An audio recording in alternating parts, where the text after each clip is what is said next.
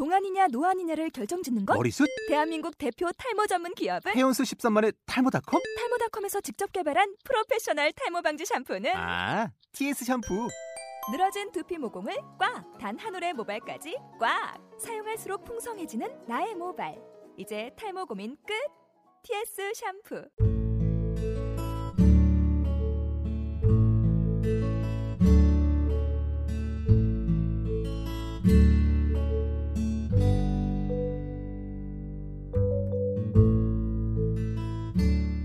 네, 반갑습니다. 제이언니의 아주 사소한 묵상 일곱 번째 시간입니다.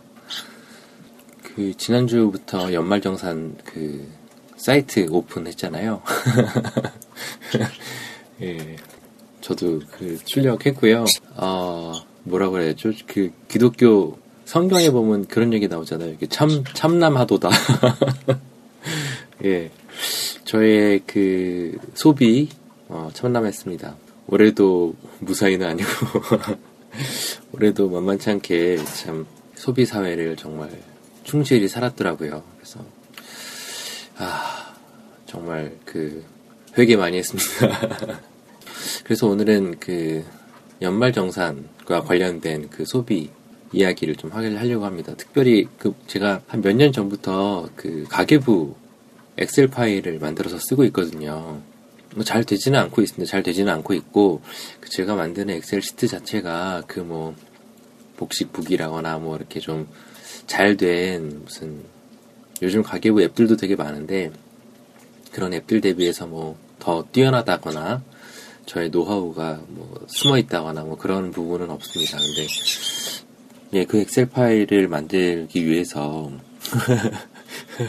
제가 시행착오를 겪은 그 많은 소비 벽, 뭐 이런 것들이 어떤 소비의 어떤 죄성이라고까지 할 수 있는 그런 것들이 되게 많이 있었던 거죠. 그래서 오늘은 그런 이야기들을 좀 나누고 싶었습니다.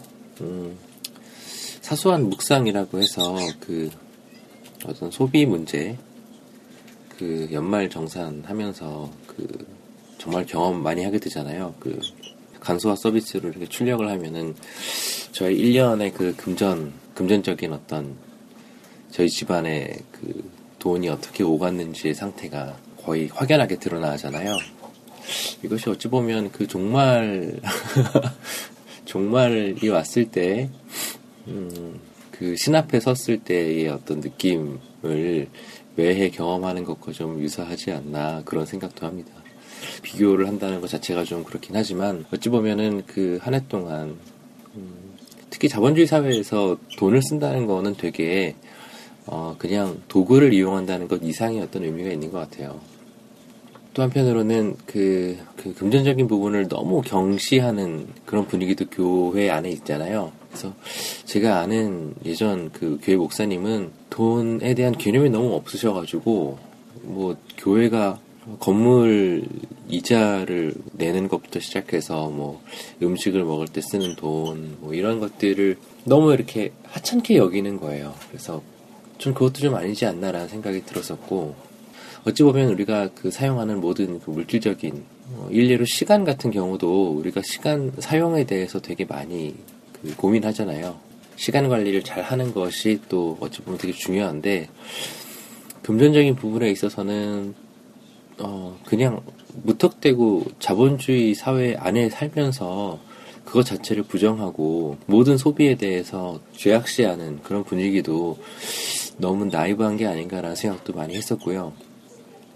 그와 반대로 너무 자본주의 사회에 물들어 있으면서 어, 소비 벽이라고까지 하면은 말할 수 없지만 어떤 의미에서는 그 시장주의 경제 체제에서 소비에 아주 이렇게 능수능란한 그런 상황도 그렇게 좋지는 않은 것 같습니다. 음, 특히 우리가 그 돈, 뭐 우리가 만몬이라고도 얘기하잖아요. 그래서 어찌 보면 우리가 그 시간이나 뭐 기타 다양한 물질들이 있음에도 불구하고 그것을 어떤 신의 반열에까지 올리진 않는데 만몬이라는 것은 그 정도로 그 신과 동등되게 여기고 신이라고 치부할 만큼 그 힘이 있다는 거죠. 예. 그래서 어찌 보면 우리가 돈을 잘 쓰는 것 중요하지만 또 어떤 의미에서는 돈의 힘에 이끌려서 살고 있는 것이 아닌가. 특별히 그 성경에 나오는 부자 청년의 비유가 그 예전에 그 김동호 목사님은 그 청부론 이야기 하시면서 그 청년의 개인적인 문제, 그 청년이 가장 그 마음에 두고 있었던 것이 돈 문제였고 모든 사람이 그렇지는 않다. 어떤 사람에게는 뭐 여자가 될 수도 있고 이성이 될 수도 있고 뭐 부모가 될 수도 있고 또 뭐 가족이 될 수도 있고 자녀가 될 수도 있는데 특별히 그 청년에게는 돈이었던 것이다. 뭐 그렇게 비유를 하시던데요. 지금 그 자본주의 사회에서 사실 어, 어떤 가치도 모두 금전으로 해결할 수 있는 사회적인 구조가 있거든요. 그러니까 그런 측면에서 보면 더욱더 음, 지금 세대에 우리가 마음이 있는 곳에 금전이 있다, 돈이 있다라고 생각할 만큼 무서운 부분이 아닌가 싶습니다. 이런 두 가지의 어떤 극단이 있고 또 저도 또 한번 금전적인 부분에 있어서는 되게 많은 고민들을 했었고요. 청년 시절에는 그렇게 고민할 게 없는 것 같아요. 왜냐하면 돈이 없으니까 돈이 없으니까 뭐 사실 그렇게 돈 문제에 있어서 제가 대량껏 쓸 수 있거나 벌 수 있는 돈이 되게 소수였는데 지금은 중년이 되었고 가정도 있고 또 아이도 태어나서 키우고 있고 이런 부분에 있어서 어, 참 그 재정을 운영하는 것 자체가 되게 힘든 일이고 그것에 또 어떤 음, 규칙과 노하우가 필요하겠다 관리가 필요하겠다 뭐 이런 생각들을 많이 했습니다. 이것이 어떻게 보면은 이제 시간 관리처럼 금전도 재정 관리 요즘 되게 많이 하잖아요. 그래서 재무를 상담해 주는 분들도 전문적으로 있고 또 자기개발서의 한 분야로 또뭐 돈 관리에 있어서 좋은 책들을 정말 많이 나오고 있고요. 예전에 비해서는 가계부 앱들도 정말 정말 좋은 앱들이 많이 나와 있고 그래서 굳이 제가 그런 이야기들을 할 필요는 없을 것 같은데요. 제가 전문가적인 입장이 아니라 어, 제가 경험했던 것들을 음, 제가 잘 못했던 것들을 고쳐 나가는 그 과정에 있어서 제가 경험한 이야기들, 제가 경험한 것들을 그냥 간단하게 생각할 거리로 나누는 것으로 어, 이번 방송은 가름하려고 합니다. 어, 제가 그 연말정산 그 할 때마다 느끼는 건데 카드를 정말 많이 쓰는 것 같아요. 시정카드가 사실 혜택이 있잖아요. 뭐 금액이나 이런 것들은 사실 저도 잘 모르고요. 물론 그 연말정산 할 직전에 이제 막 계산해보고 그러는데 실제로 1년 동안 쓸 때는 뭐 그런 계산을 잘 안 하죠. 그래서 일단 어, 신용카드가 혜택이 있더라 그래서 그냥 되도록이면 결제를 뭐 현금을 가지고 다니기 가 귀찮아서도 많이 했는데 어, 문제는 뭐냐면은 이제 신용카드 시스템이 그 달에 쓰고 그 다음 달에 결제를 하니까 이게 이제 계산이 안 맞잖아요. 그래서 어, 내가 얼마를 썼는지를 꼼꼼하게 챙겨야 되는데 또 워낙 또 회사도 바쁘고 또 아내와 같이 이제 쓰는 금액을 잘 합산해 보지 않고 뭐 이런 귀찮음으로 인해서 그게 어떻게 보면 신용카드 회사들이 바라는 어떤 소기의 목적일 수도 있을 것 같아요. 이렇게 눈에 보이지 않게. 그래서 어떤 뭐죠 대형 마트 같은 거 설계할 때 보면은 일단 입구에 들어섰을 때 나오지 못하게 못 나오도록 구조를 많이 설계한다고도 하더라고요. 그게 이제 들어가서 이제 쇼핑몰들을 돌아다니다 보면 길을 잃으면 자기가 원하지 않던 곳으로 가서 필요하지 않았던 소비를 할 수 있는 그런 설계들을 한다는 얘기를 얼핏 들었는데 신용카드 회사도 그런 것 같아요. 그래서 뭐, 뭐 일례로 통신사들도 그런 거 많이 하잖아요. 처음에는 무료나 되게 실비로 서비스를 주고 나서 해지할 타이밍을 놓쳐가지고 이제 비용을 지불하게 만드는 그런 경우도 되게 많고요. 음, 요즘은 이렇게 막 챙겨야 될 것들이 전산상으로도 막 챙겨야 될 게 되게 많고 뭐 그런 게 막 공인인증서부터 시작해서 패스워드니 뭐 정말 많잖아요. 그래서 이런 것들을 다 놓치다 보면 그게 이제 어떤 어, 금전적인 해를 입게 되는 사회가 온 것 같아요.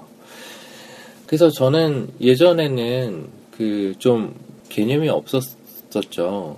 신혼 때는 개념이 없어서 큰 돈이 처음 결혼하고 나서는 큰 돈이 들어갈 일들이 많이 있었고 또 아이 태어나면 또 그런 일이 생기잖아요.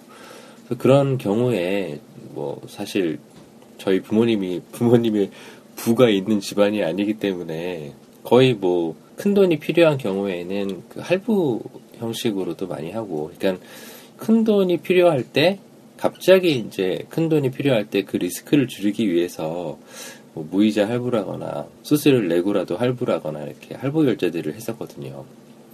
근데 어, 그것들이 좋지 않더라고요. 그러니까 1년을 살고 나면은 음, 쓰려고 했던 것에 훨씬 상회하는 돈을 신용카드로 인해서 신용카드의 금액을 미처 챙기지 못한 이유로 소비를 많이 하게 되더라고요. 근데 또 신용카드를 중간에 한번 제가 다 잘라봤어요. 이게 뭐 다들 경험하는 거겠지만은 돈을 많이 쓰고 나면 아 이렇게 살면 안 돼. 난 왜 그랬을까 막 회개하고 이제 신용카드를 다 자르고 체크카드나 현금을 사용하게 되죠. 근데 그게 또 쉽지가 않잖아요. 그리고 어, 눈에 뻔히 보이는 그 신용카드의 혜택들이 있잖아요. 그래서 신용카드의 혜택들이 필요하면 또 하게 되고, 저 같은 경우에는 직장 생활을 하게 되면은 이제 계열사 카드를 또 쓰는 것이 꼭 필요할 때가 있거든요. 그러니까 이제 신용카드를 없애는 거에는 실패를 했어요. 그러다 보니까는 이게, 아, 처음에는 그냥 막연하게 이것이 뭐 신용카드가 됐건 체크카드가 됐건 아니면 뭐 상품권이 됐건 간에 이것들이 어 내가 금전을 사용하는 도구다라고 생각했는데 이것이 도구라기보다는 내 소비를 어 자꾸 흔들 수 있는 어떤 음, 내 소비의 목적, 내 소비의 의도 도구를 넘어선 어떤 그런 방향성을 규정 짓더라고요. 그래서 아 이건 정말 아닌 것 같다. 어, 물론 컨설팅 책도 종종 보고 또 강의도 얼핏 듣고 그러면서 아, 주식 투자할 때 뭐 분산 뭐 주식이나 펀드 이렇게 자기 개발서들 보게 되면 뭐 분산 투자 뭐 이런 얘기 하잖아요. 그리고 최근에는 이제 다시 이제 그 통장 같은 경우도 이제 분산해서 목적성 통장을 만들자 뭐 그런 얘기 되게 많이 하는데 동일성상에서 신용카드를 기본적으로 이제 소비해야 되는 이체해야 되는 것들이 있잖아요. 예를 들면 뭐 저 같은 경우는 뭐 기부금들이 있고요. 그 다음에 통신사 뭐 휴대폰 통신비라거나 인터넷이라거나 아니면은 뭐 정기적으로 꼭 나가는 돈들 중에 신용카드로 결제할 수 있는 그 것들은 신용카드로 결제를 하면 그 신용카드 같은 경우에는 뭐 한 달에 30만 원 이상이나 뭐 50만 원 이상 쓰면 혜택을 주어주는 카드들이 요즘 대부분이라서 그러니까 그 금액에 맞도록 설계를 하는 거죠. 정기적으로 나가는 돈을 어, 좀 빠듯하다 싶은 그 이상의 돈을 신용카드로 결제하는 것이 아니라 정기적으로 나가는 금액을 이제 잘 설계해서 신용카드 몇 개에 나눠서 이제 정기적으로 그렇게 쓰도록 그 바꿨죠. 바꾸고 이제 그 의도는 뭐냐면 정기적으로 나가는 돈들은 신용카드를 사용해서 그 신용카드의 혜택을 누리고 눈에 보이지 않게 부스러지고 혹은 이제 큰 돈이 필요할 때 과감하게 신용카드가 있으니까 그리고 이제 좀 여유로운 마음으로 썼던 그런 그 소비를 조장하게 됐던 금액들은 다 이제 현금이나 체크카드를 쓰도록 구조를 세웠습니다. 아내와 이렇게 몇 년째 얘기하면서 어, 도움이 되는 것 같아요. 도움이 되는 것 같고 도움이 음, 될 거라고 기대하고 있습니다. 내년에 다시 한번 내년에도 다시 한번 이런 방송을 하게 되면 얼마나 제가 이렇게 조금 좋아졌는지 저는 어, 되게 그 합리적이고 나름 그 이성적인 판단을 많이 하려고 하는데 아, 뭐라고 해야 되죠? 이렇게 금전적인 부분에 있어서는 잘 그 제가 훈련이 좀 안 돼 있었어요. 그 지금 막 힘들더라고요. 그래서 저 혼자 살 때는 저 혼자 망하면 되는데 결혼하고 나서는 어 같이 이렇게 그 시행착오들을 많이 했죠. 그래서 음 지금에 와서는 와이프랑 저랑 이제 조정을 하고 있는데 어, 그 외에 이제 저희 같은 경우에는 또 먹는 즐거움 되게 크잖아요. 그래서 막그 매식하거나 아니면 뭐 마트에서 장 보거나 이렇게 먹는 걸로 지출이 되게 수월찮게 나가더라고요. 아, 이것도 또 좀 문제다라는 생각이 들었는데 문제는 뭐냐면은 그 와이프와 제가 이제 따로 장을 보는 경우들이 되게 많아요. 그러니까 저는 이제 보통 주말이나 회사에서 일찍 나오는 날 뭐 이렇게 필요하면 장을 보고 와이프는 주중에 이제 장을 보는데 이게 생활비가 가늠이 또 안 되더라고요. 물론 이렇게 잘 맞추면 되는데 저희가 또 그렇게 막 매일 뭐 돈을 따져보고 이렇게 꼼꼼한 부부가 아니라서 고민했었는데 어, 얼마 전부터인가요? 작년 재작년부터인가? 통장 하나에 체크카드 두 개를 발급받을 수가 있더라고요. 그러니까 결국은 두 개의 체크카드를 쓰지만 그 금액은 정해져 있는 한 통장에서 그 통장의 잔고가 떨어지면 두 개 체크카드를 쓸 수 없는 그런 구조를 생각을 했는데 어, 그게 가능하더라고요. 그래서 생활비 통장을 만들고 거기에 이제 카드 두 개를 체크카드 두 개를 발급받아서 아내와 제가 이제 같이 쓰는 거죠. 그래서 아내가 쓰든 제가 쓰든 한 개가 정해져 있는 통장에서 돈을 쓰게 되고 그 금액을 이제 대략 한 달에 얼마 써야 되겠다라는 금액이 가늠이 되면 이제 거기서 이제 조정을 해 나가는 구조를 또 짰는데 어, 꽤, 꽤 괜찮은 것 같아요. 그래서 그 신용카드는 무조건 적으면 좋다 그래가지고 사실 저도 막 신용카드 다 자르고 뭐 체크카드나 이렇게 카드 종류에 대한 그 미움이 좀 생겼어요 한동안 문제는 문제는 저였는데 이제 카드를 미워하는 그런 상황들이 벌어진 거죠. 그래서 어쨌거나 체크카드 두 개를 이제 아내랑 나눠 쓰게 되고 또 어, 아내와 저는 개인 체크카드가 또 하나씩 있어요. 그 체크카드는 뭐냐면은 순수하게 이제 어, 용돈이죠 용돈. 저 같은 경우는 이제 뭐 경조비나 뭐 회식비 이런 것들을 쓸 수 있게 되어 있고 와이프도 와이프가 뭐한달 동안 쓰고 싶은 것들을 이제 용돈화 했는데 어, 그 이전까지는 뭐냐면은 저희 또 뭐 매식 뭐 생활비 그 다음에 저희 용돈 이런 것들이 신혼 초부터 한동안 그 급여 통장에 엮여 있었거든요. 급여 통장에 엮여 있고 신용카드도 하나씩 가지고 있고 뭐 그러니까 정말로 이렇게 매 달마다 그 필요한 것들이 항상 생기고 그래서 필요한 것들에 돈을 맞추다가 이렇게 망하는 그런 구조들이 있었죠. 그래서 아, 이것은 좀 아닌 것 같고 그래서 결국은 이제 다 분리가 된 거죠. 통장도 이제 각자 용돈에 엮여 있는 통장이 있고 생활비 통장이 있고 신용카드는 정기적으로 쓰는 어떤 비용들을 쓰도록 하고 그랬더니 어 이제 쓰는 돈이 매달 이제 눈에 보이는 거예요. 그러니까 옛날에는 그냥 막 쓰고 이제 그 달의 후반에 가계부들을 이렇게 정리하고 자책하고 상대를 비난하고 아내는 저를 비난하고 왜 그걸 그 말리지 않았냐 뭐 이렇게 돈이 없는데 뭐 이러고 저는 저대로 뭐 그, 어떻게 그걸 안 사냐 뭐 그래서 막 연말에 아니 월말에 월말마다 뭐 부부싸움을 한다거나 뭐 괜히 그냥 애꿎은 그런 상황이었죠 그러다가 이제 실제로 좀 귀찮잖아요. 이렇게 막 통장도 여러 개 가지고 있고 카드도 여러 개 가지고 있고 뭐 이렇게 생각하면 오히려 그렇게 많은 통장과 많은 카드와 뭐 많은 신용카드들을 가지고 있으면 더 소비가 늘어날 거라는 그 두려움 같은 것도 막연한 두려움. 카드는 우리의 적인데.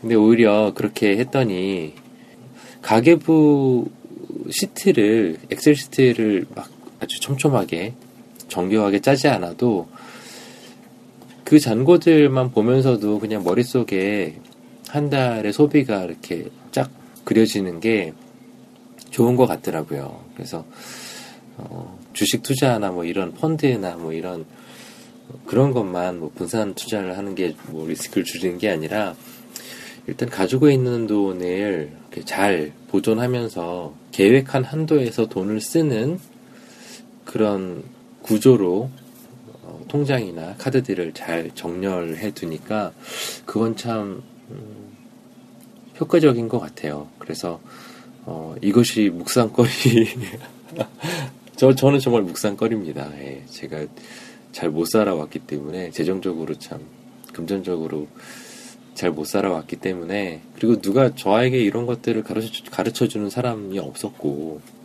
교회에서도 가르쳐 준 사람이 없었고 그랬습니다. 그리고 하나는 뭐 예전에는 뭐 사고 싶은 게 있으면 어 할부를 했죠 할부를 그래서 가늘고 길게 뭐 무이자 10개월 뭐 그러면 사실 10만 원짜리도 매달 만 원씩 낸다고 생각하면 뭐 어려움이 없잖아요. 할부로 길게 해서 제가 갖고 싶은 물건이나 아내가 갖고 싶은 물건들을 사곤 했었는데 어, 그런 것들도 사실 이렇게 사다 보면 이제 꼭 필요한 것들이 계속 생기잖아요. 이게 그 뭐랄까요 이렇게 구멍 같은 물 새는 구멍 같아요. 그래서 돈을 쓸 수 있는 임의로 쓸 수 있는 여지가 있는 공간이 생기면 금전적인 공간이 생기면 이것을 심정적으로 아, 이 정도의 여유로 쓸수 있다라는 어떤 마음의 안도감이 생기면 그걸 이제 거기에 필요한 것들이 항상 생기는 것 같아요. 그래서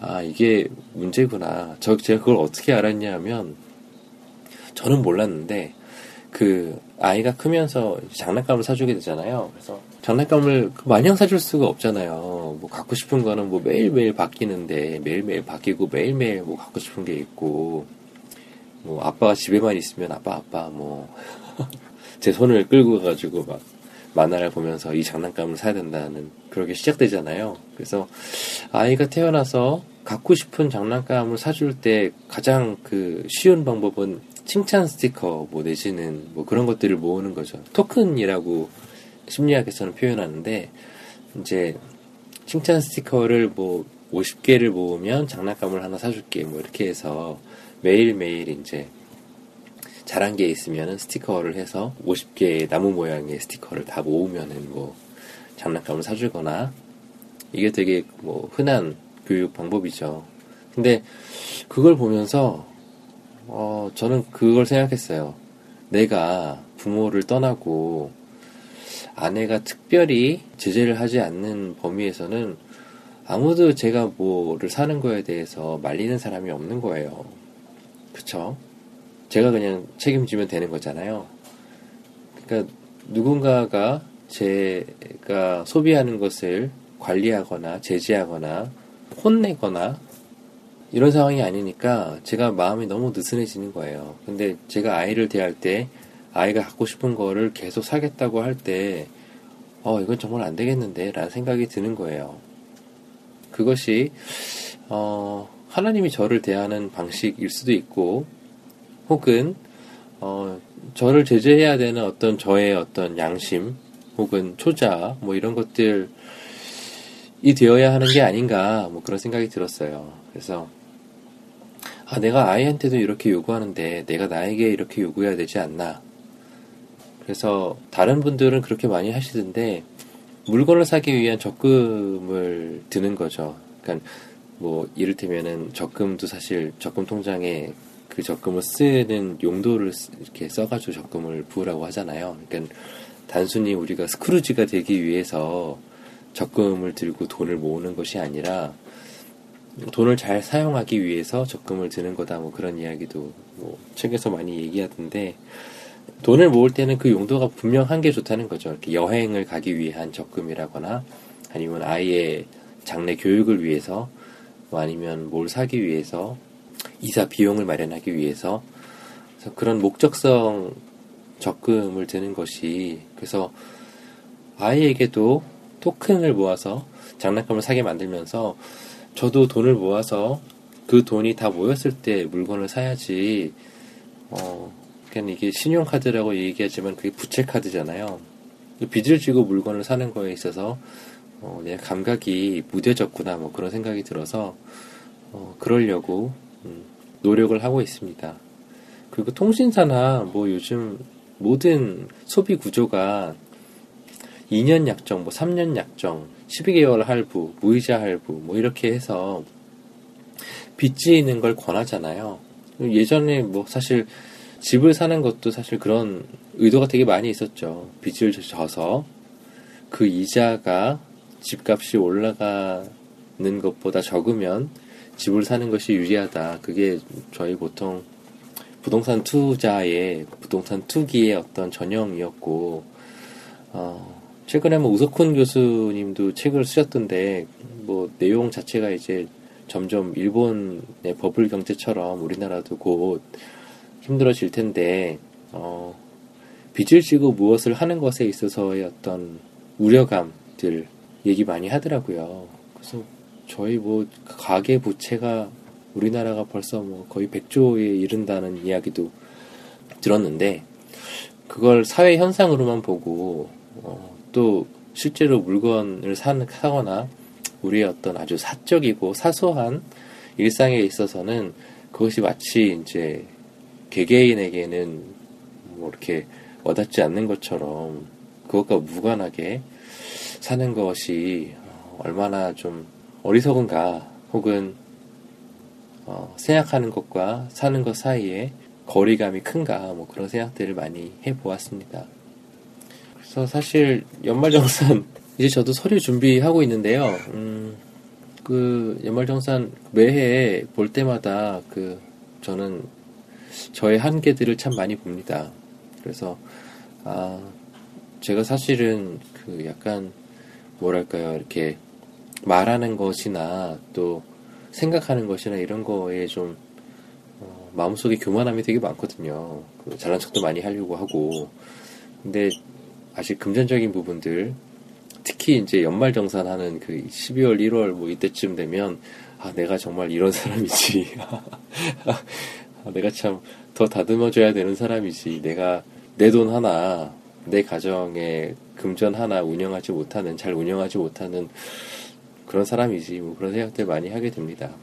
그래서 어떤 제가 생각했던 이상적인 면들 대비해서 어, 물건을 살 때나 아니면 뭐 가게에 가서 음식을 먹는다거나 편의점에서 허투루 쓰는 돈들 보면서도 아 제가 평소에 하는 말의 힘이 참 없구나 뭐 그런 생각들 많이 합니다. 그래서 여러분들도 음 별로 사실 저의 경험이 뭐 도움은 안 되실 것 같아요. 들으, 들으신다고 도움이 되지는 않을 거고 사실 왜냐하면 요즘은 워낙 정보들도 많고 노하우들은 넘치거든요. 근데 어, 제가 드리고 싶었던 포인트는 어, 나의 삶에 있어서의 그 절실함 혹은 내 일상까지 파고드는 어, 만몬신 혹은 어, 재정 돈의 관리에 있어서의 어떤 그 현실 뭐 이런 것들을 좀 어, 따져보는 것이 어떨까라는 생각이 들어서 한번 이야기를 나눠봤습니다. 저는 결혼한 지가 이제 벌써 10년 되었거든요. 근데 돈에 대한 감각이 생긴 지는 정말 얼마 안 됐어요. 그래서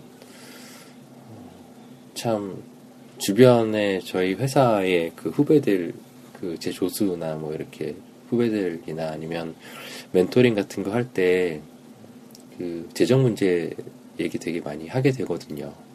주식 투자 뭐 부동산 뭐 이런 얘기도 농담처럼 하지만 사실 그런 건 의미가 없고 어, 결혼하고 누가 나에게 어, 이러한 문제 제기를 좀 해줬었으면 좋았을 텐데 뭐 이런 생각들도 많이 해서 근데 뭐 사실 본인에게 와 닿아야죠 본인에게 와 닿아야 되고 뭐 대체로 요즘 젊은 세대들은 저보다는 감각이 되게 많이 있더라고요 그래서 전 지금도 아이에게 바라는 게 뭐 이렇게 많지는 않습니다. 뭐 일단은 한국 사회에 살면서 깨달은 거는 아이가 건강하게 살아서 잘 자라만 주면 참 감사하다라는 생각을 최근에 더 많이 하게 됐고요. 두 번째로는 아이가 자본주의 사회에서 살면서 돈 관리를 참 잘했으면 좋겠다. 뭐 그런 생각들 많이 해요. 그래서 저 같은 경우도 잘하면서 너는 뭐 신경 쓰지 말고 뭐 집안일 하지 말고 공부만 열심히 해라 뭐 이런 이야기들 들으면서 자랐었거든요. 그러니까 사실 제가 자랄 땐 주입식 교육이었고 그렇게 교육을 하고 공부를 열심히 해서 사회에 나갔는데 그렇게 많이 공부한 것들이 사는 데에는 크게 도움이 안 되는 거예요. 그러니까 어떤 사회적인 계급, 뭐, 너 무슨 데 나왔고, 무슨 데 나오면 무슨 회사를 갈 수 있고, 이런 계급을 형성하는 도구이지, 실제로 내가 삶을 어떻게 살지에 대해서 전혀 뭐, 가이드를 주지 않아서, 그런 것들은 좀 아이에 대한 기대감이 좀 있습니다. 기대감이라는 게 아니라 뭐랄까요. 이렇게 그런 것들을 잘 가르쳐 주고 싶은 그런 마음이 있습니다. 어쨌거나, 어, 한 주도 되게 잘 지내시길 바라고요. 연말 영상 잘 마무리 하셨으면 좋겠습니다. 음, 다음 주에 뵙죠. 네, 저는 제이 언니였습니다. 감사합니다.